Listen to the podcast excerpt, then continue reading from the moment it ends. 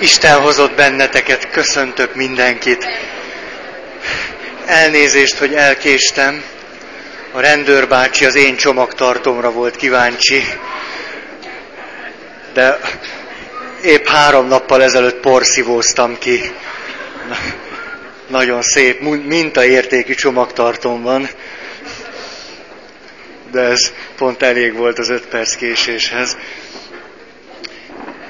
arról beszélgetünk, hogy hogyan lehetne a lehető legtermészetesebb, minnyájunk által jól követhető és gyakorolható módon eljutni olyan lelki állapotba, ami elsősorban most a mi szempontjaink miatt kihegyezve is érzelmi állapotot jelent, tehát olyan lelki érzelmi állapotba, amely olyan élményt jelent nekünk, amelyben nagyon pozitív meggyőződéseink erősödnek meg, illetve alakulnak ki. Tehát ez az, amit, amit nézünk, mert hiszen ezek a dolgok egymással nagyon is összefüggnek. És amiről eddig szó volt, hogy fölkészültséget kívánó feladatokra van szükségünk, ezt kimerítettük teljesen, legalábbis amennyit én ebből tudok.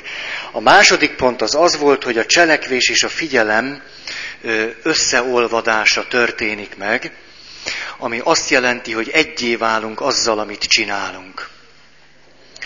És a harmadik szempont ez volt, amiből még egy pici hátra van, hogy világos célokat fontos, hogy kitűzzünk magunk elé, és amiről viszonylag kevesebbet beszéltem, hogy nem elégséges az, hogy világos céljaink vannak, hanem roppant fontos, hogy legyenek visszajelzéseink. Visszacsatolásra van szükségünk, akár adott esetben pillanatról pillanatra, másodpercről másodpercre, mondjuk egy mozgás esetében. Egy önfelett mozgás esetében, hogy az a mozdulat, amit éppen csinálok, elkezdtem, csinálok, befejezem, következőt elkezdtem, az pontosan megfelel annak a célnak, amit kitűztem magam elé. És amikor jön a visszacsatolás, és én ezt képes vagyok értelmezni, akkor átélhetek egy olyan lelki állapotot, amely a teljes emberségemet átjárja. Lehetséges azonban az is, hogy ez a visszajelzés, vagy ez a visszacsatolás sokkal-sokkal később történik meg.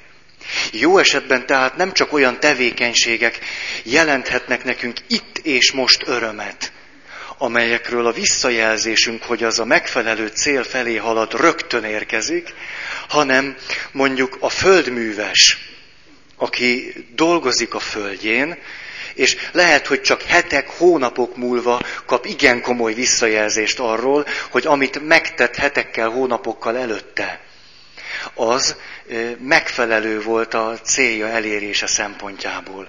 Tehát jó esetben ki tudunk tűzni nagyon távoli célokat is. De a nagyon távoli célok felé menetelve képesek vagyunk kibírni azt a különbséget, ami a visszajelzés, és aközött van, hogy csináljuk, csináljuk, csináljuk és csináljuk. Más szóval ezt kitartásnak hívják, ha jól emlékszem, vagy hűségnek, vagy ilyesminek. Tehát mondjuk, ha egy kicsit megedződtünk ezen az úton, akkor merünk befektetni ilyen energiákat úgy, hogy tudjuk, hogy a visszajelzés majd csak valamikor adott esetben jóval később fog megérkezni. Most a célhoz még, ha Jézusnak a boldog mondásait elemezzük, akkor azt nyugodtan beilleszthetjük ebbe a logikába is. Valaki jött hozzám, és azt mondta, hogy állandóan kockákat rajzolok az utóbbi időben. Nem tudom, majd próbálok változatos lenni, köröket, háromszögeket igyekszem, hogy ne unjátok. Bonyolultabbakra nem vállalkozom, mert kettes voltam matematikából állítólag kegyelem kettes, de ezt remélem nem így látjátok. Szóval, amikor... Hol tartottam? A kocka, látjátok ez a kocka, itt idáig megy a kockáig, aztán utána már, tessék, A boldog mondások. Ú, én tudtam, hol tartok, csak kíváncsi voltam, hogy figyeltek. Jó. Szóval a boldog mondások, ha ebben a keretben értelmezzük, akkor az úgy fog kinézni, hogy a boldog mondások első fele a jelenre vonatkozik. Hogy mondjuk most izgulok, vagy viszket, mert nagyon rohantam, hogy ideérjek. Azonban a másik fele úgy szól, hogy boldogok, akik most viszketnek, mert majd nyugalomra lelnek. És a nyugalom az a cél, a boldog mondások másik fele az valamiképpen célként is értelmezhető. Mert azok majd eltelnek az igazsággal. Azok majd stb. stb. stb. Tehát izgalmas ez, hogy a boldog mondásokban benne van valamiképpen ez a logika is. Ki van tűzve a cél? Miközben a jelen állapot lehet, hogy éppen nem arról visszajelzés. Legalábbis nem olyan egyértelmű vagy evidens visszajelzés, hogy én az úton vagyok a cél felé.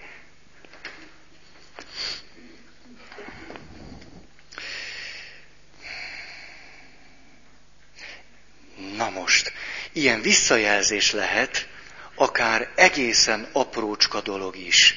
Megint csak kevés olyan tevékenység van, mint mondjuk a tánc, vagy a tenisz, vagy egyéb ilyesmik, amelyek rögtön megadják a visszajelzést. Vagy mondjuk valamilyen kártyajáték, ahol nagyon hamar jön, hogy, hogy jó, jó-e az, vagy nem. Lehetséges az, itt a sebész, mondjuk, amikor metél és vág, akkor ő neki nagyon hamar jönnek a visszajelzések. Azonban mondjuk egy pap, aki leül beszélgetni valakivel, ott egészen más visszajelzésekről van szó. De azok is értelmezhetők visszajelzésként. Mondjuk lehetséges, hogy egy beszélgetés alatt egyetlen mondat válik a pap, vagy a pszichológus, vagy pszichiáter, vagy segítő számára olyan visszajelzésé, az az egyetlen mondat képes olyan örömmel eltölteni egyetlen egy óra komoly, koncentrált beszélgetés alatt azt a valakit, aki ben van ebben a beszélgetésben, ami elég lehet ahhoz, hogy ő ezt tovább folytassa. Tehát eljuthatunk oda, hogy, hogy akár, akár mondjuk valakinek az arca, egyetlen egy halvány mosoly jelenthet ilyen visszajelzést valaki számára. És lehet, hogy ez az egyetlen kis picike, hajszál vékony visszajelzés hatalmas örömforrása lehet. Nyilván megvan itt annak a trükkje, hogy én alkalmas vagyok-e arra, hogy pontosan tudom, hogy mi a cél, és pontosan tudom, hogy akár egyetlen ö, halvány jelzés is valóban vissza csatolása nekem arról, hogy most én a cél felé mentem. Nagyon sok ember azért nem élvezi az életet. Szia Péter! Én is késtem, én is késtem, futottam. Remélem, te nem szoktál ilyenkor viszketni. Nem, Péter nem viszket, egy boldog ember. Szóval, hogy nagyon sok ember azért nem él át adott esetben nap-nap után folyamatosan ilyen lelki állapotot, melyben az a meggyőződése alakul ki, hogy érdemes volt ma is élni. Mert nem vagyunk elég érzékenyek arra, hogy ezeket a visszajelzéseket fölfogjuk. Párkapcsolatban el tud jutni oda egy kapcsolat, hogy semmit nem képesek már visszajelzésként értelmezni, hanem egészen más körbe kerül bele az, amit a másik ember számukra jelent. Nem visszajelzés a cél felé. És lehet, hogy éppen az oldja föl mondjuk egy párkapcsolatnak a, a boldogtalanságát, hogy az, akihez elmennek, egyszerűen rámutat arra, hogy a beszélgetés során történt öt olyan momentum, ami reményt keltő amit ő nagyon is olyannak élt meg, hogy ez a megfelelő cél felé visz. És lehet, hogy azok, akik benne vannak ebben a helyzetben, ezeket a momentumokat föl sem fogják. Vagy nem tulajdonítanak neki jelentőséget. Tehát ez megint egy érzékeny dolog itt, hogy képes vagyok erre. Úgy is mondhatnánk tehát, hogy ezek az információk jelképes üzenetet hordoznak, visszajelzést a célról.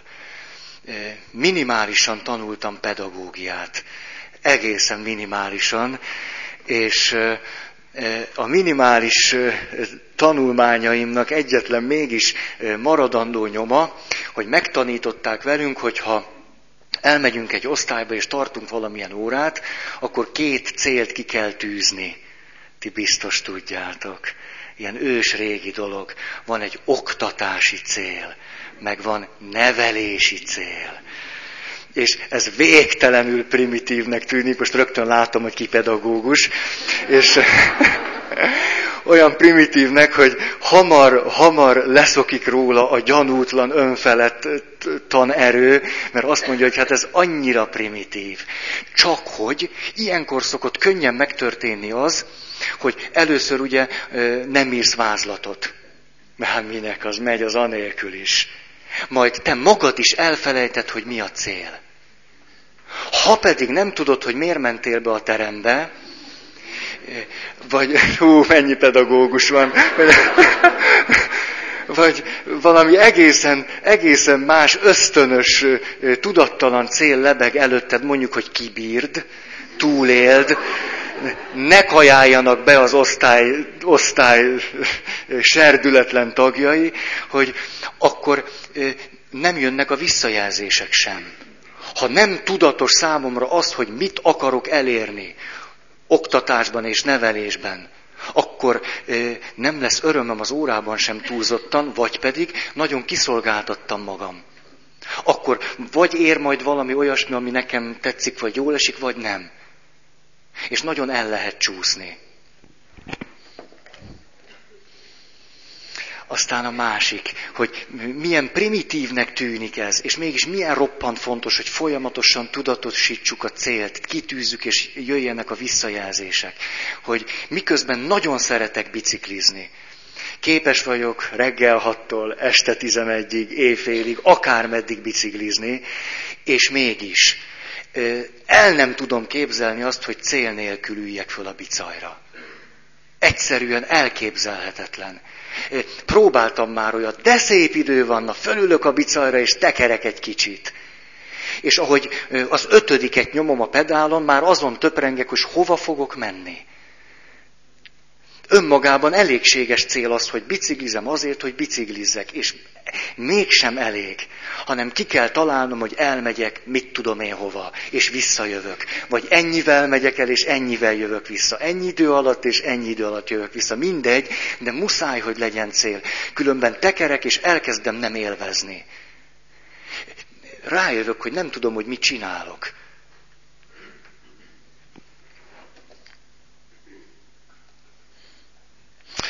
Aztán egy másik ilyen, amikor, amikor nincs visszajelzés. Ahogy tanultam az asztalos szakmát, akkor volt egy olyan fázisa ennek, mint minden tanulásnak, hogy szorongtam, aggódtam és féltem, és az volt bennem nagyon reálisan, hogy a tudásom nem elégséges a cél eléréséhez. És tudtam azt, hogy, hogy mondjuk, ha még a gyalun nyomok egyet, akkor az az anyag fél milliméterrel vékonyabb lesz.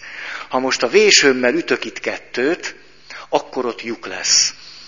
Csak hogy volt bennem bizonytalanság, hogy jó-e, hogyha én most még húzok egyet a gyaluval. Jó helyen ütöm-e a, a, a, a kalapáccsal a vésőnek a nyelét, vagy nem. Mert ha rossz helyen ütöm, akkor el fogom tolni, és nem, hát az nem úgy, hogy visszaragasztom, vagy gányolom, vagy nem tudom én mi, az el van szúrva. És amikor még, még nem jöttek ezek a visszajelzések, illetve jöttek visszajelzések, megmértem, tudtam, hogy most itt húztam a vonalat, de nem tudtam, hogy ez a cél felé vezete, vagy a következő pillanatban majd rájövök arra, hogy na most toltam el. És nem lehet visszaragasztani azt a rohadt forgácsot. És nézed, és ott le van esve, nem csak leesve, hogy össze is van kunkorodva iszonyú megalázó. És ugye eltelik sok hónap, míg pontosan tudod, hogy minden egyes fűrész, nem tudom én mivel, közelebb kerültél a célodhoz, és ott állsz meg pontosan, hogy tudod, hogy már többet nem kell csinálni. Mondjuk, hol az ujjad van. Az is egy nagyon jó visszajelzés, hogy mi a cél. Tudjátok, hogy az asztalosok hogy kérnek öt üveg sört. Ez. Ja, ez csúnyát jelent? Nem, az a másik. Jó. Jó. Nehogy. Na. Még ide annyit. E, azzal fejeztem be a múlt alkalommal, hogy társadalmi erők, külső erők, az ösztöneinkre appellálva nagyon szívesen tűznek ki elénk olyan célokat, amelyek nem egyeznek meg a mi belső céljainkkal. Ez nehéz helyzetbe hoz minket, erre hoztam a példákat, mondjuk adott esetben a, a karriert. Nem föltétlen célom nekem az, hogy karriert érjek el. Miközben a társadalom elég erőteljesen súlykolja azt, hogy te tedd ezt céllá, és akkor leszel boldog. Lehetséges tehát, hogy olyan célokat tűzünk ki magunk elé, amelyek nem is a mi céljaink, de ezekkel nagyon tudunk azonosulni. És később, ahogy ücsörgünk a szobánkba, rájövünk, hogy elértük, és abszolút nem örülünk. Ezért érdemes nagyon érzékenynek lenni a saját néha nevetségesnek tűnő céljainkat illetően is. Néha ahhoz képest, amit a világ sugal, ahhoz képest hirdatlanul primitív céljaink tudnak lenni, ilyen nevetséges kis himi-humik. És mégis lehet, hogyha én azt, azt meg, megteszem, és azt elérem, akkor leszek boldog. És érdemes fütyülni ezekről a kívülről jövő célokra. És fölismerni azt, hogy mit érdekel engem, hogy az másnak nevetséges. Hogyha nekem meg pont az a jó. Na ide tartozik még egy, a, főleg itt a, a szerelemmel kapcsolatosan, mint, mint ilyen kontroll lelki állapot, amiben ezen az úton újból és újból vissza tudunk kerülni. Hogy nyilván egy szerelmes ösztönösen is azt teszi, hogy a célt kívánatossá, nem tudom én, álmodja, vagy nézi. Tehát ha én ö, ki tudtam tűzni egy olyan célt, ami számomra jó, és tudom, hogy jó, és adott esetben nem jönnek visszajelzések, nincs visszacsatolás, hosszú ideig kell güriznem. Vagy negatív visszacsatolások jönnek, amelyek nem a, a cél ellenében hatnak, egyszerűen csak mondjuk nehézséget okoznak. Akkor nagyon fontos, hogy én folyamatosan újból és újból a célt kívánatossá tegyem. Ez más, mint a kihívás. Mert a kihívás azt jelenti, hogy érdemes ráugrani a, a, a kívánatos az ö, ö, érintkezik ezzel, de más. A kívánatos azt jelenti, hogy itt, itt bele lehet álmodni akármit. Amikor ö, egy, egy boldog asszony a férjét újból és újból olyan értelemben látja kívánatosnak, hogy azt látja benne, hogy számomra ő a legjobb, legjobb választás hogy nagyon klassz férfi. Lehet, hogy azok az élmények, amik most érnek, nem ezt mutatják. De az illető bölcshölgy, de csillára nézek, hogy látod milyen példa. Tehát ezek a bölcshölgyek azonban azt teszik ilyenkor, hogy ebben a pillanatban éppen pokróc, az a valaki, azonban ez az a férfi, aki számomra a legkívánatosabb személy. Lehet, hogy most pokróc, de ennél van egy sokkal fontosabb dolog, hogy ő az igazi. És ebben az esetben ténylegesen mondjuk, ó, nem így megy ez a házasságban.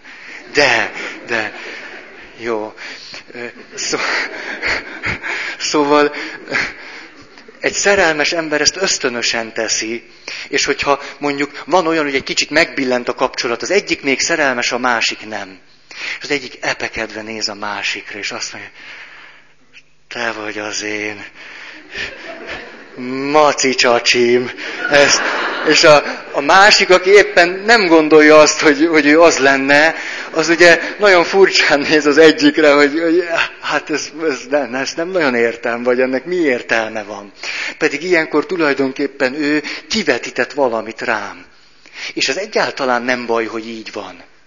Miért volna baj? Persze, na, nem baj, ugye ez nem baj? Nem. Tehát, amit ösztönösen is csinálunk, hogy, hogy a másik embert vetítő vászonként használjuk. Azt érdemes tudatosan is alkalmazni, jó értelemben. Én a, ezt tehetjük a hivatásunkkal kapcsolatosan is. Amikor hullafáradtak vagyunk, akkor a hivatásunkra úgy tekinteni, mint a világ legjobb foglalkozására, amit semmiért nem cserélnénk el. Ami adott esetben így is van. Tehát nem, nem becsapjuk magunkat vagy a másikat. Negyedik pont. Feladatra való összpontosítás. Ugye, ha én önfeledten, minden erőmet bevetve csinálok valamit, ez tulajdonképpen következmény lesz. Hiszen akkor összpontosítani fogok arra a dologra, hiszen csak így tudom az összes erőmet latba vetni. Ez egyértelmű. De azért érdemes mégiscsak ezt kiemelni. Mert ilyenkor van az, hogy tulajdonképpen mindenről megfeledkezem. Mindenről. Megszűnik a világ.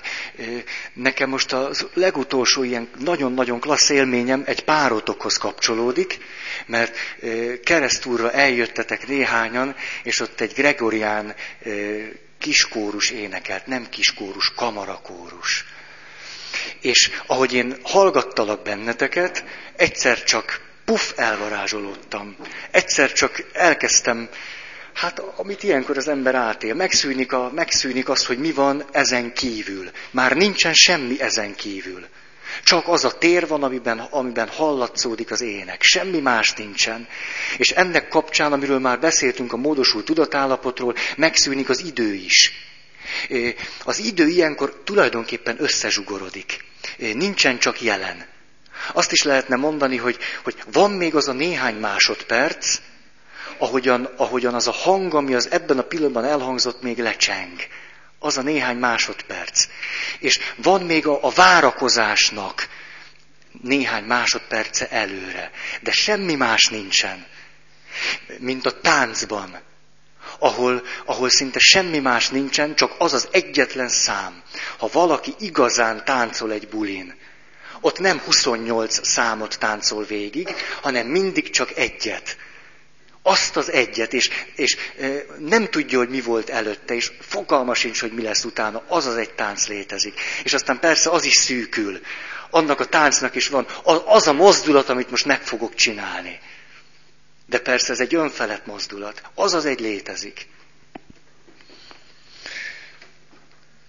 Szoktam emlegetni ezt, egy amerikai foci edzőt megkérdezték arról, hogy mit gondol arról, hogy egyesek azt mondják, az amerikai foci élet-halál kérdése. Az edző azt mondta, badarság, sokkal több annál. Ez az önfelett lelki állapot egyik, egyik egy mondatban kifejezhető élménye, hogy élet és halál, mi ez ahhoz képest, amit éppen most csinálok.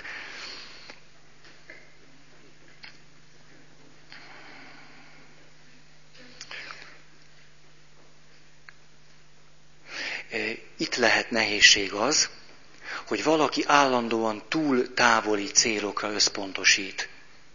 Soha sincs a jelenben. Nem adja át magát ennek a pillanatnak, mert mindig arra gondol, hogy mit kell csinálni egy óra múlva, egy nap múlva, egy hét múlva, egy év múlva, és még üdvözülnie is kéne. De hogy, de hogy mikor azt nem tudja, mert teljesen tele van az ideje, már mindennel így be van osztva. És ez nyomasztó teherként hat az illetőre. Vizsgaidőszakban csináltatok már olyat? Hogy nem egy vizsgára készültetek, hanem azt mondtátok, hogy na most van ez a vizsga, de még van nyolc. És ettől az a másfél hónap a kínok kínjává vált. Míg az a valaki, akinek mindig csak egy vizsgája volt, a sokkal jobban járt. Mert annak, akinek egy vizsgája volt, az rájött, hogy szombat este szabad. Tehát, hogy igazából belefér egy buli még simán. Még az, az simán, simán. És ott abban a buliban pedig önfeledten bulizott. És hiába aludt kevesebbet, mint az előző társunk, másnap reggel mégis sokkal hatékonyabban tudott tanulni.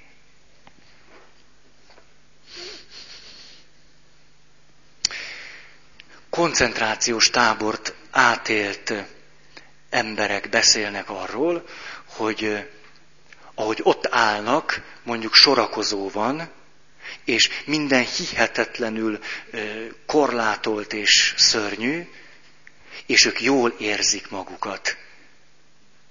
És ha jól emlékszem, Viktor Frankl írja ezt, hogy, hogy ott állok, és nincsenek kerítések.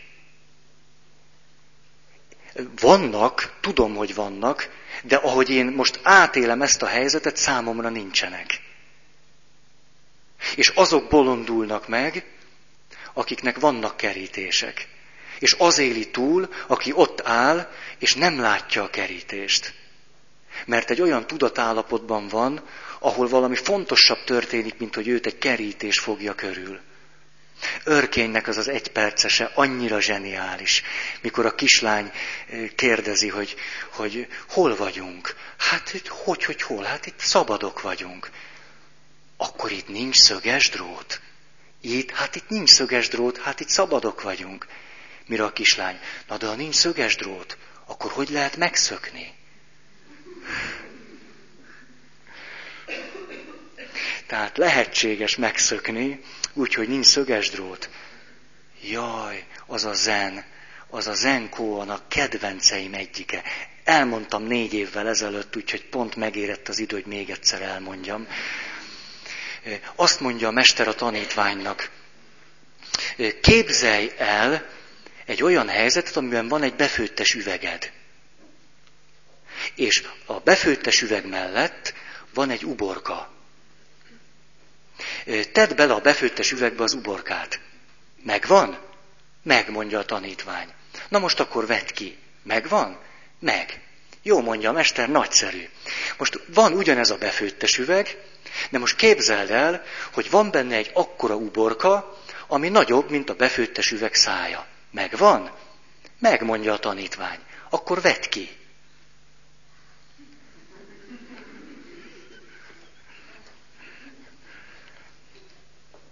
Nem fogom megmagyarázni. A, a ötödik pont. Csíkszent Mihály Mihály, akit tévesen Csíkszent Mártoni Mihálynak neveztem több alkalommal, Laci szólhattál volna, te tudtad. Nem tudom, nem engedtem meg neki, hogy, hogy, hogy ilyen neve legyen. Tehát Csíkszent Mihály Mihály azt mondja ötödik pontként, hogy a kontroll paradoxonja. Mondom is, hogy mi ez.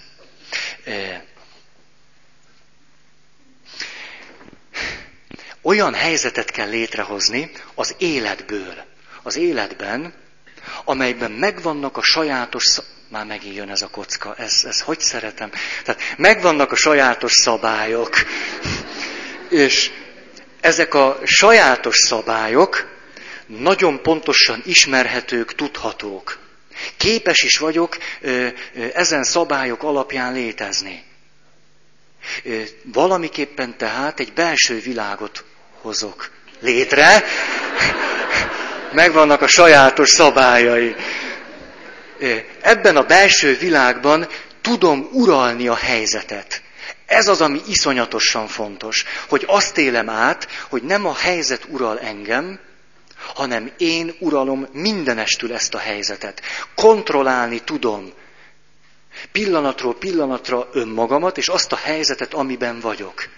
Miközben lehet, hogy az életben ez egyáltalán nincs így. Természetesen nem tudom magamat kontrollálni, a helyzetemet se tudom kontrollálni, mert egy csomó minden érhet engem, ami totálisan túl van az én akaratomon és erőmön.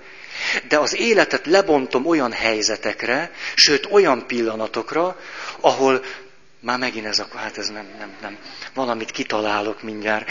Szóval olyan helyzetekre, amelyekben totálisan kontrollálom azt a helyzetet. Uralom azt a helyzetet. Mindenféle játék tulajdonképpen erre a logikára megy. Létrehozunk szabályokat, megtanuljuk ezeket a szabályokat, készségszinten elsajátítjuk, és órákon keresztül élhetünk úgy, hogy miközben az életben van egy csomó bizonytalanság, egy csomó mindentől félünk. Rengeteg szempontból nem tudjuk, hogy mit kell csinálni. De ott az alatt a néhány óra alatt, az alatt, amit csinálunk, az tökéletesen a kezünkben van. Mindent uralunk benne. Az élet átalakítható úgy tűnik. Ilyen események sorozatává. Még a börtön is, ahogyan azok, akik ezzel foglalkoznak, hogy extrém helyzetben, hónapokig, évekig élő emberek hogyan élték túl, ugyanezt mondják. Ezt a helyzetet átalakították olyan ö, eseményekké, nyilván elsősorban olyan belső eseményekké, amelyeket tökéletesen tudtak uralni. Nagyon sokan, ö, olvastam ezt ebben a könyvben, ö, egymástól függetlenül is azt csinálták, hogy utaztak. Voltak, akik a cellának a, a padlójára fölrajzolták mondjuk a világnak a térképét, és elindultak egyik helyről a másikra. És ebben a képzeletbeli utazásban mindent pontosan tudtak uralni. Minden az ő kezükben volt. Teljesen szabadok voltak. És mégis hihetetlen változatosságot élhettek meg, hogy éppen mi történik velük.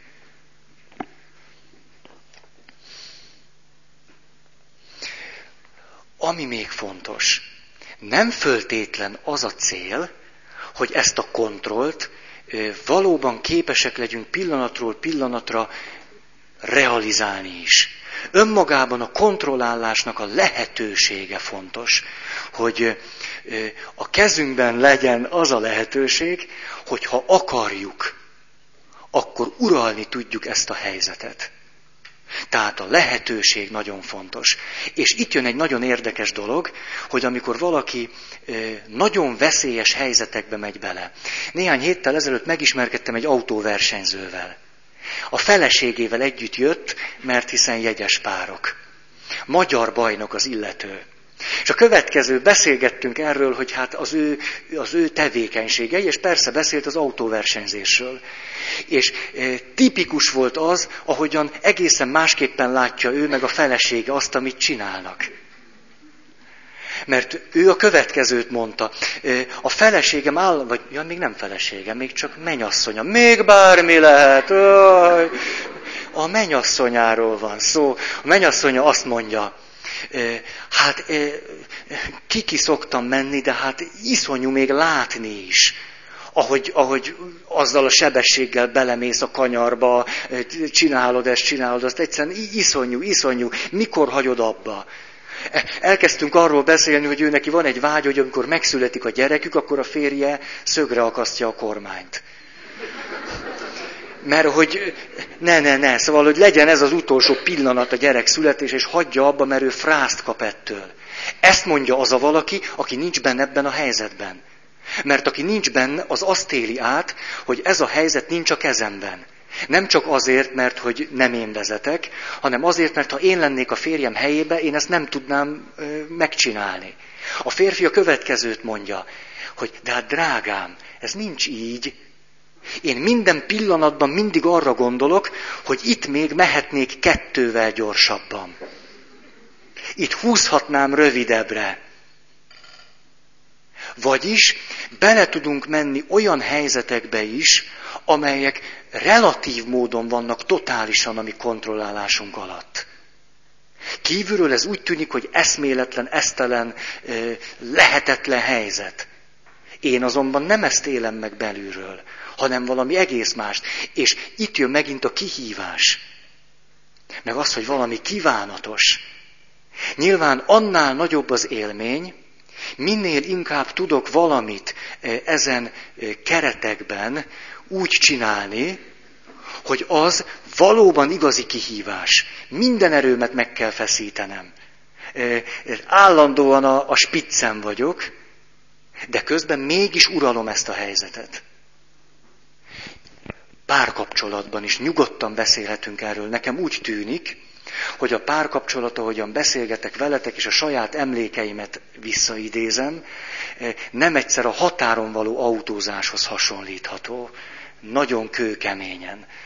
Olyan helyzet, ahol, ahol nem történt az meg már, hogy mondjuk egy barátotokkal beszélgettek, és azt mondja, hogy te, én, én öt éve gyűröm magamat, hogy ezt elmerjem mondani, vagy nem, de figyelj, Ú, most ne, ne, de veled lehet, ugye. Régi barátok vagyunk. De figyelj, te ezt hogy bírod? Ez. Tehát amikor kívülről, ez nem rátok vonatkozik, amikor kívülről azt mondja valaki, hogy tehát te azt a nőt hogy bírod elviselni? Hát ez, ez képtelenség. Fordítva is, ugye Csilla, főleg fordítva, hogy azok a rendes asszonyok, hát azt a mukit, hogy lehet azt elviselni? De ezt kívülről mondják nekünk, nektek, hogy hogy lehet papnak lenni? Hát, tehát ez, ez, én megőrülnék, szokták mondani. Hát csak bele gondolok, már kiakadok tőle. De belülről ez egy egészen más dolog. Az tehát mondjuk egy izgalmas párkapcsolat, ahol az ember kénytelen a, a határon autózni hogy majdnem kicsúszik, majdnem. De azért mégse. Már akinek ez tetszik. Mert hát különbözünk. De nagy sebesség, nagy élmény. Valahogy így van ez. A, többi az rajtatok múlik, hogy mit szerettek. Na. Na ide még egy nagy sebesség, nagy élmény, nagy öröm. Evezünk a rábán. Sokadjára elhatározzuk, hogy amikor főleg már jó sok eső esett, és elég magas a rába vízszintje, akkor az már vadvíz. Megyünk lefelé, én vagyok a kormányos. Ülnek előttem hárman. Belekerülünk egy olyan helyzetbe, ahol eh, eh, mondjuk borulás veszély eh, esete áll fönn. Mindenkinek szólok nagy higgadtan, hogy most akkor üljetek le a hajó fenekére. Mert ugye akkor a súlypontunk mélyebben lesz, mint a víz szintje, és nem bírunk fölborulni. Mire a vezérevezős azon nyomban föláll. Ez ez történik, a következményeket el lehet képzelni. Két másodpercben, a két másodperc múlva vízbe vagyunk mind a négyen.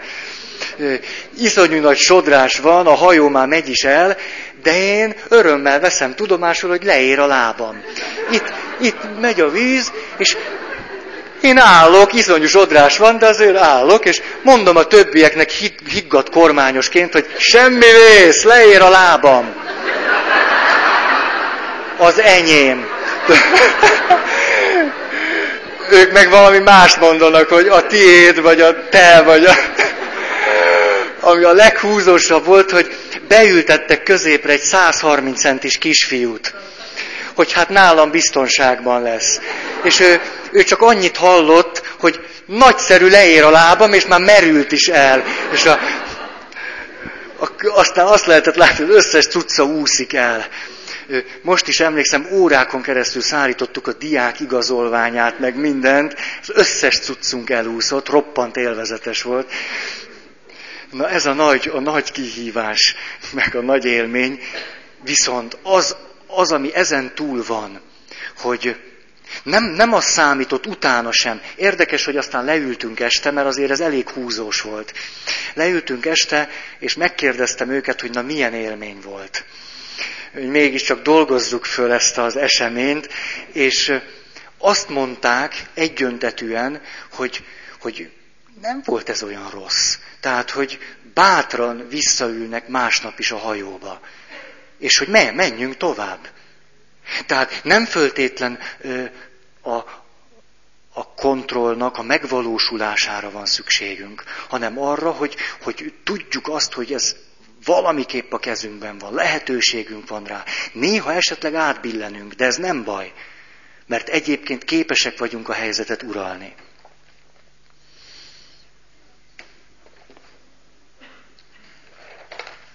És itt még valami, hogy éppen azáltal tudunk meggyőződni arról, hogy egy helyzetet uralunk, hogy a helyzet kihívást jelent. Ha mindig csak rutinszerűen cselekszünk, mindig csak addig a határig, ahol pontosan tudjuk, hogy nem borulhatunk be, akkor előbb-utóbb elvész az a visszajelzés, hogy én ezt a helyzetet tulajdonképpen uralom. És akkor jön az unalom. Hú, hát ezt nem kellett volna. Szükséges tehát az, hogy valamiképpen benne legyen az a lehetőség is a helyzetben, hogy a kimenetel kétséges. Ezért nem érve a házassággal szemben az, hogy mit tudom én, hogy mi lesz tíz év múlva. Ez egyáltalán nem érv ellene, sőt, úgy tűnik, hogy az egyik beépített örömforrás. Mit tudom én, hogy mi lesz? Tök izgi. És nyilván ez a papságra is pontosan ugyanígy érvényes.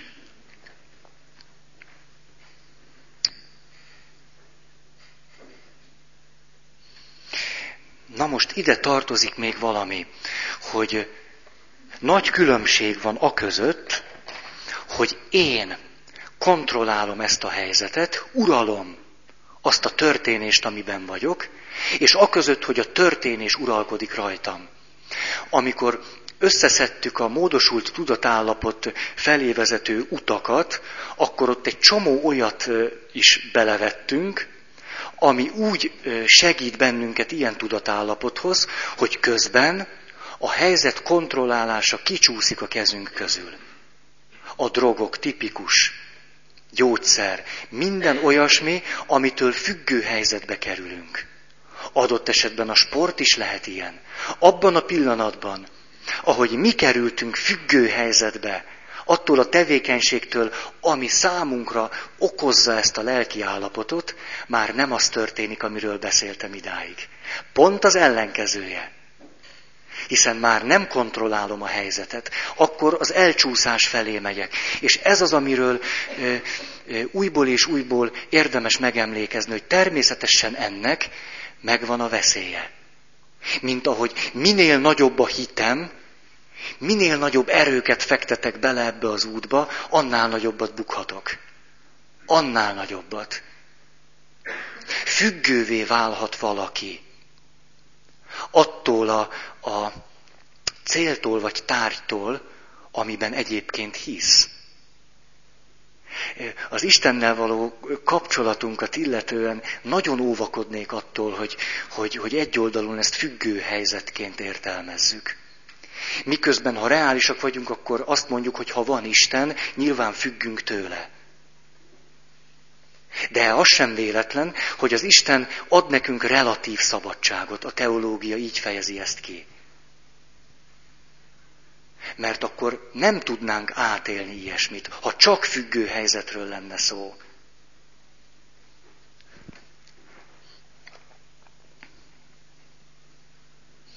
Ezért lehet nagyon fontos éppen a, az Isten kapcsolatban az, hogy lehetünk hitetlenek. Az Istennek nagy-nagy adománya az, hogy ez lehetséges, hogy hitetlenek vagyunk, hogy vele nem foglalkozunk. Mert ha ez nem volna lehetséges, akkor az, a, az Istennel való kapcsolatunk nem volna örömteli. Nem élhetnénk át azt minden pillanatban akár, hogy ezt én döntöttem, ez az én célom. Nem függök tőle bizonyos szempontból, hanem én uralom ezt a helyzetet. Épp a mai evangélium, amikor Jézus meg akar bennünket szabadítani attól, hogy emberektől függjünk. És akkor azt mondja, hogy ne hívassatok ti senkit sem tanítónak, mesternek, rabbinak, atyának, senkit. Ne, ne kerüljetek ilyen függő helyzetbe.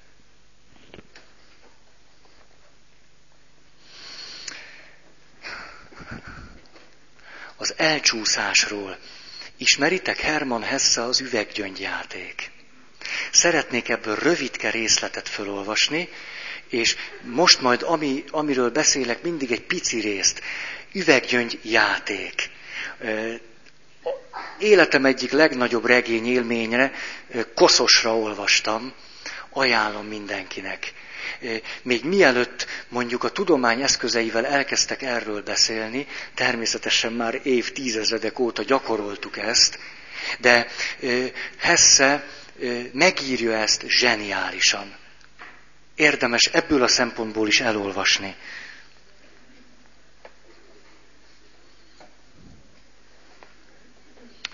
Ez a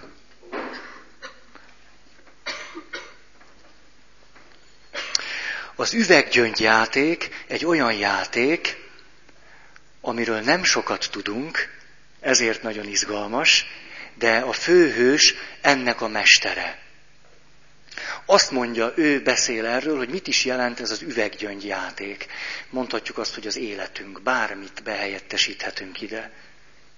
Most ti épp oly jól tudjátok, mint én, hogy az üveggyöngy játéknak is megvan a maga ördöge.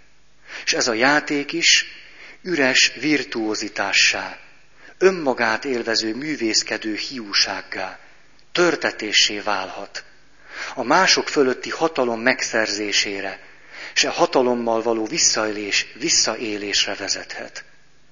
Ezért van szükségünk az intellektuális nevelésen kívül még másfélére is. Ezért vetettük alá magunkat rendjünk morájának hogy szellemileg tevékeny életünk ne ferdüljön holmi, lélekben vegetáló álom létté, hanem ellenkezőleg a legnagyobb szellemi teljesítményre legyünk képesek. Tökéletesen írja le azt, amiről próbáltam beszélni, és annak az árnyékát. A következő pont, ez tulajdonképpen már megint csak egyértelmű következmény, szerintem ez egy nagyon izgalmas témája ennek a gondolatsornak, hogy ilyenkor éljük azt át, hogy az én tudat megszűnik. Illetve nem, így mondom, az énünkről való tudás nem. Hogy mondjam ezt?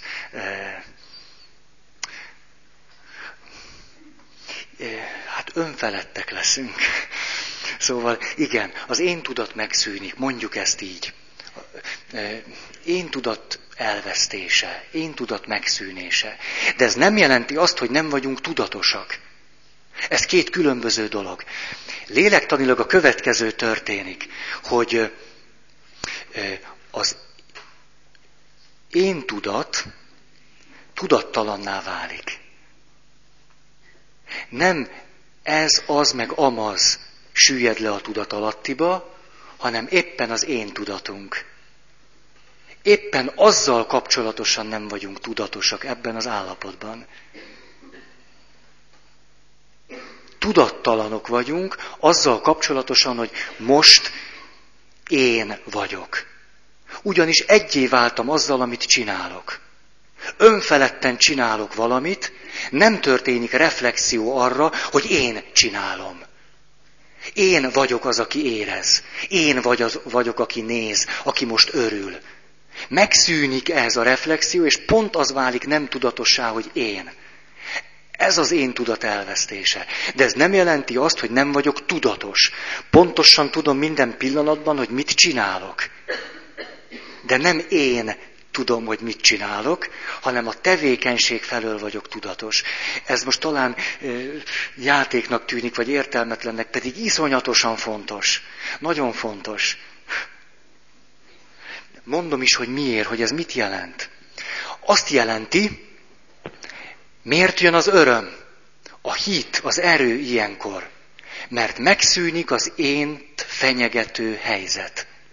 Ha ugyanis nincs én, csak élet van, élek önfeledten, és nincs, nem tudatos az, amit fenyegetni lehetne. Akkor önfeledten és lehetek boldog.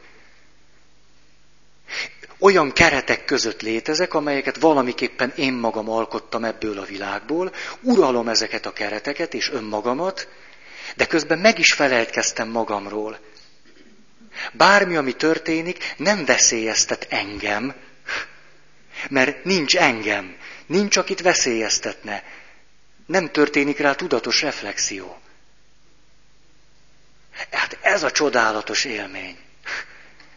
Mikor úgy cselekszem önfeledten, hogy tulajdonképpen, hát nem így szokták ezt mondani, nem én cselekszem. Misztikus élményben szokták ezt így leírni, hogy itt tulajdonképpen ezt nem, nem, nem én mondtam már. Ezt, ezt nem, nem én csináltam. Ne, nem tudom, ez megtörtént. De közben én aktívan részt vettem benne. Ha az egy óriási élmény, akkor én azt aktívan csináltam. És mégse én csináltam. Valamiképp nem az én csinálta, annál sokkal több csinálta azt a dolgot. Az egész személyiségem benne volt. Szőröstül, bőröstül benne voltam. Az emberek akkor nem azonosak önmagukkal, ha csak az énükkel azonosak. Ez így oké, okay, ugye? Ha valaki csak az énnyével azonosítja magát, akkor a személyiségéből egy csomó minden ki fog maradni. Pont a legnagyobb erőforrások. Mert az énünk hihetetlenül korlátolt, roppant szűk. És amiatt, hogy korlátolt és szűk, és az emberi fejlődésünknek egy viszonylag késői állomásán született meg egyáltalán, meg a saját személyes fejlődésünknek is csak évek múltával történt meg az a fázisa, hogy lett énünk, ezért roppant képlékeny és sérülékeny. Na de ha nincs én, ha éppen nem az énemben vagyok, hanem máshol, és ott uralok mindent, akkor ez egy eszméletlen jó helyzet. Ez történik, ahogy beszéltünk erről a módosult tudatállapotokban, megnyílik az én határa. És a, a bennem rejlő, de nem az énemmel azonos erők kezdenek el éltetni engem. Misztikus élmények. Szerelem ugyanez, nyilvánvalóan. Megnyílik az én határ. Nincs is én. Ha ö, állandóan tudatosítom, hogy én, én, én, akkor nem tudok egy lenni veled. Akkor pont az, hogy én, elválaszt attól, hogy te. De ha nincs én, és nincs te, akkor van mi. Ugye hát ezt rengetegen írták le, a mi élmény. Ilyenkor jön létre a mi élmény. Mondjuk, amikor valaki egy csoportban vagy csapatban dolgozik, és egyszer csak megszűnik minden, építettetek házat, igazán úgy kalákába. Nekem legalábbis ahhoz egy csomó ilyen élményem kapcsolódik. Az asszonyok főznek, sütnek, szépek. Mi meg dolgozunk. Ez egy nagyon jó helyzet. És mindenki tudja, hogy mit kell csinálni. A főnök megmondta, hogy ez van és az van. Életem egyik legnagyobb élmény egy olyan házépítés, amikor azt gondoltam, hogy én ebbe bele fogok dögleni. Reggel hatkor kezdtük, a koszorúra kellett föltenni a betont. Vödörrel. Vödörrel egy nap alatt, mert nyilván nem lehet, hogy fázisokban kössön meg a koszorú. És én egy számok, én voltam a legmagasabb. Tehát én adogattam föl a vödröt, volt néha más is segített, de én reggel hattól, később reflektorral tizenegyig. Családi ház, hat gyerek van már abban a családban, nagy házat kellett csinálni. Ez volt az ő céljuk. És akkor adták nekem a visszajelzéseket, hogy még húzzad csak barátom. És a, képzeljétek, azt utána számoltam, hogy az körülbelül hány ezer ilyen lehetett, hogy föl a, ez. Eszmél, nem tudom, hogy bírtam ki. De ha én ott járok, még most is eltölt az a büszkeség, hogy körbe-körbe azon a házon a koszorút azt én csináltam. Én, én tettem föl oda a betont. Na ez egy kihívás. Ja, ugye ezt arról mondtam, hogy, hogy de közben nem kellett, nem kellett tudatosnak lenni arról, hogy, hogy, hogy én most mennyire fáradt vagyok, én most mit csinálok, én most, én most, nem, nem, nem, hanem egyszerűen csak tettük föl, és a másik vette el, és fölmentem, és próbáltuk a leghatékonyabban egymásnak adni, venni, enni, ilyesmi. És az ember teljesen, teljesen megfeledkezett magáról. És miközben utána Hát szóval nem bírtam fölemelni a kezem, a vállam, ez valami írdatlan volt. Szóval az, látom, megint látom ki az, aki dolgozott ilyesmit. Hogy, de hát kit érdekelt? Hát hetekre begyűjtöttem az erőt. Jaj, valaki ezt olyan bölcsen mondta hogy az szokott egy nagy, nagy tévedésünk lenni, hogy azt gondoljuk, hogy, hogy fáradtak vagyunk, és már nem megy tovább, már nem bírjuk, már végünk van, már, már semmit. Miközben éltetek meg olyat, hogy valaki telefonon fölhívott, és azt mondta, hogy te, nem jössz biliárdozni? És te, aki az előző pillanatban azt mondtad, hogy az alváson kívül mást el sem tudsz képzelni, biliárd? Hmm. Nos, mennyi az idő? Ugye előtte győzted meg a környezetedet, hogy, hogy már, már kevesebbet alszol, mint ami a minimum, ahhoz, hogy túléld a következő napot. És ebben a pillanatban előveszed az órát, és azt mondod, hogy na most, ha egy, órára megyek el, hát tulajdonképpen öt óra is elég. Igazából elég, elég, hát elég kell, hogy legyen. És a legnagyobb vicc, hogy tényleg elég a csuda egye meg. Elég az öt óra is. Nagyon sokszor tehát arról van szó, hogy nem arról van szó, hogy nincs energiánk, mert van, dögivel, iszonyú sok, azért, mert nem, nem az énedet kell fogyasztani. Az énedben lehet, hogy kevés energia van. De hát nem az a forrás, az mélyebben van.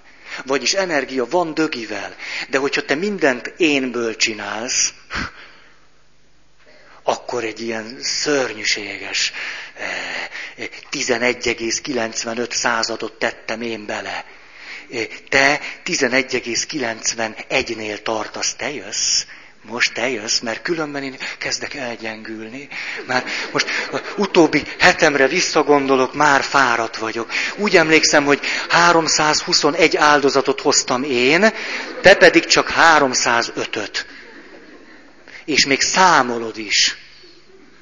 Na ez az, amikor valaki az énben él. Mert ott tényleg kell, ott, ott, hú, hát ott elfogy, elgémberedik, elzsibbad meg minden. Az van az énben. Alatta nem ez van. Tehát az a logikánk, hogy, hogy, hogy, hogy panaszkodunk, hogy hullák vagyunk.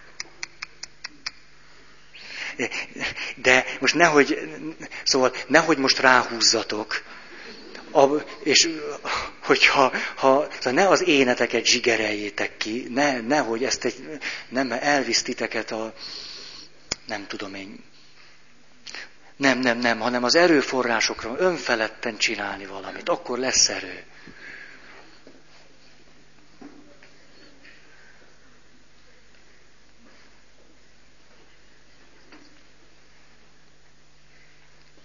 Igen, ebben a cselekvésben természetszerűen meg fog jelenni a hit, és meg fog jelenni az elkötelezettség. Ha egy tevékenységgel kapcsolatban, egy kapcsolatban nincsen elköteleződés, csak tevékenység van, az iszonyú fárasztó. Akkor, hú, ezért vagyok roppant kritikus az együttéléssel kapcsolatban, ahol nem történik meg az elköteleződés. Még elméletben sem, még, még az ideálok vagy az eszmények szintjén sem. Mert úgy tűnik, hogy a házasságban megint csak bele van építve, jó esetben természetesen, ha valaki azt jól csinálja, az, hogy az elköteleződés az alapja annak, hogy én boldog legyek. Miközben a legtöbb ember azt mondja, hogy így is ez annyira döglesztő és fárasztó és kiszámíthatatlan és mit tudom én mi, hogy majd hülye leszek elköteleződni. De amikor nem köteleződsz el, éppen annak a lehetőségét számolod föl, hogy abba a dologba önfeledten belemenj. Hát hogyan is mehetnél bele valamibe önfeledten, amire nem teszed rá az életedet attól függetlenül, hogy adott esetben mit kapsz vissza. Beleteszed magad miatt, nem külső vezérlés alapján. Nem, nem ö, ö, eredményeket vársz tőle önfeledten csinálod. Önfeledten elrontani egy házasságot sokkal jobb, mint szenvedve. Tehát ha éppen, éppen el akarjuk rontani, Vagy éppen rosszul választottunk. Azt, hogy azt is csináljuk önfeledten. Sokkal-sokkal jobban járunk, és önfeledten rájövünk, hogy rossz célt választottunk. Vagy rossz embert. Ugye, ha valamit nem tudunk megcsinálni, azt is érdemes jól nem megcsinálni. Alias Schwarz a cipész. Ő mondta ezt.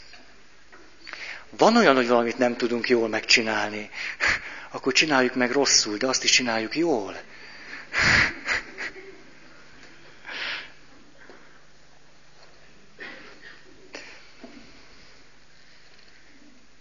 Igen, és itt megint jön ugye ennek az ellentéte, nem elég tehát alávetni magamat valaminek, vagy valakinek. Ez nem elég. Ez lehet az Isten is. Lehet a párkapcsolat is. Ha én úgy megyek bele, hogy ú, hát most akkor van egy pap ismerősöm, az azt mondja, utálom ezt a szót, hogy szolgálat. Én nem utálom, de értem az ő logikáját. Ne, hát én nem vagyok szolga, a szolga, szolgáljanak a szolgák. Én aztán nem vagyok szolga. Hát én ezt örömmel és élvezetből csinálom. Csinálnám akkor is, hogyha nem kapnék érte pénzt. Önfelett tevékenység. Hát szolga a fene. Ebből a szempontból tökéletesen igaza van. És ténylegesen azok a, azok a szülők és papok és akárkik, akik állandóan erre hivatkoznak, az életemet adtam. Az én életemet adtam. Ugye, mert ez így szól, csak azt nem szokták kimondani. Tehát nem, nem alávetem magam. Szó sincs róla. Mert ha alávetem magam, megint nem én kontrollálom a helyzetet. Nem én uralom azt a helyzetet. Nem az én kezemben van az életem. Csak egy szolga vagyok. Ezért mondja Jézus, hogy nem hívlak többé benneteket szolgáknak, mert mindent tudtokra, tudtotokra adtam. Mindent. Ezentúl barátaim vagytok. Partner. Barát az, aki szabadon dönt arról, hogy igen vagy nem.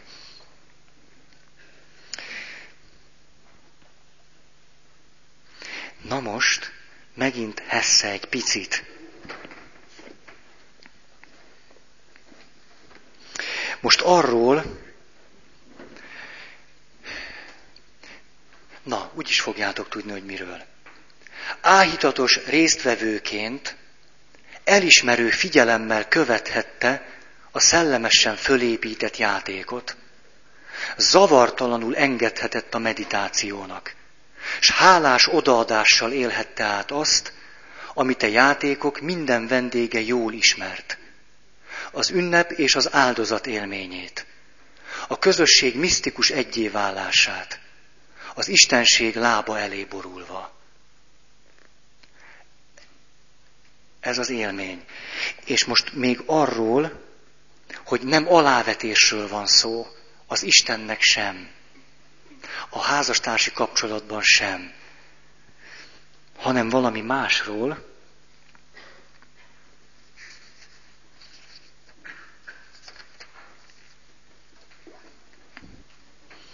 Azt mondja, azon, azon töpreng ő, hogy hogyan lehetne az üveggyöngyjátékot minél több embernek oda ajándékozni. Vagyis, hogy minél több ember átélhesse ezt az örömöt. És ezt mondja, kényszer előírásokkal ezt nem érhetjük el. Például azzal, hogy már az iskolában kötelező tantárgyát tesszük az üveggyöngyjátékot. Nem mondtam semmi mást. Azzal sem, ha pusztán emlékeztetjük őket rá, mi volt elődeink szándéka ezzel a játékkal. Játékunk és saját magunk nélkülözhetetlen voltát csak is azzal bizonyíthatjuk, ha a játékot mindig a teljes szellemi élet magas szintén tartjuk. A tudományok minden új vívmányát és kérdésfölvetését éberen elsajátítjuk, és hogy egyetemességünket, a gondolat egységével való nemes, ám veszélyes játékunkat mindig újszerűen, mindig vonzóan, meggyőzően, olyan csábítóan és ingerlően alakítjuk és üzzük, hogy a legkomolyabb kutatónak és a legszorgalmasabb szakembernek is folytonosan éreznie kelljen intő szavát, kísértését és csábítását. Képzeljük csak el, mi lenne, ha mi játékosok egy ideig kisebb buzgalommal dolgoznánk. A kezdők játéktanfolyama unalmasabb és felszínesebb volna, és a haladók játékaiban a szaktudósok hiányolnák az eleven és lüktető életet, a szellemi időszerűséget, az érdekességet. És ha a vendégek a mindenévi nagy játékunkat egymás után kétszer, háromszor is üres ceremóniának, élettelen, ódivatú, a múlt avit maradványának éreznék. Milyen hamar vége lenne a játéknak, és nekünk is. Hú, de most akarom befejezni ezzel. Jó van. Fú, de csodás ez. Köszönöm akkor a, a figyelmeteket. Valaki vagy valakik szeretnétek hirdetni.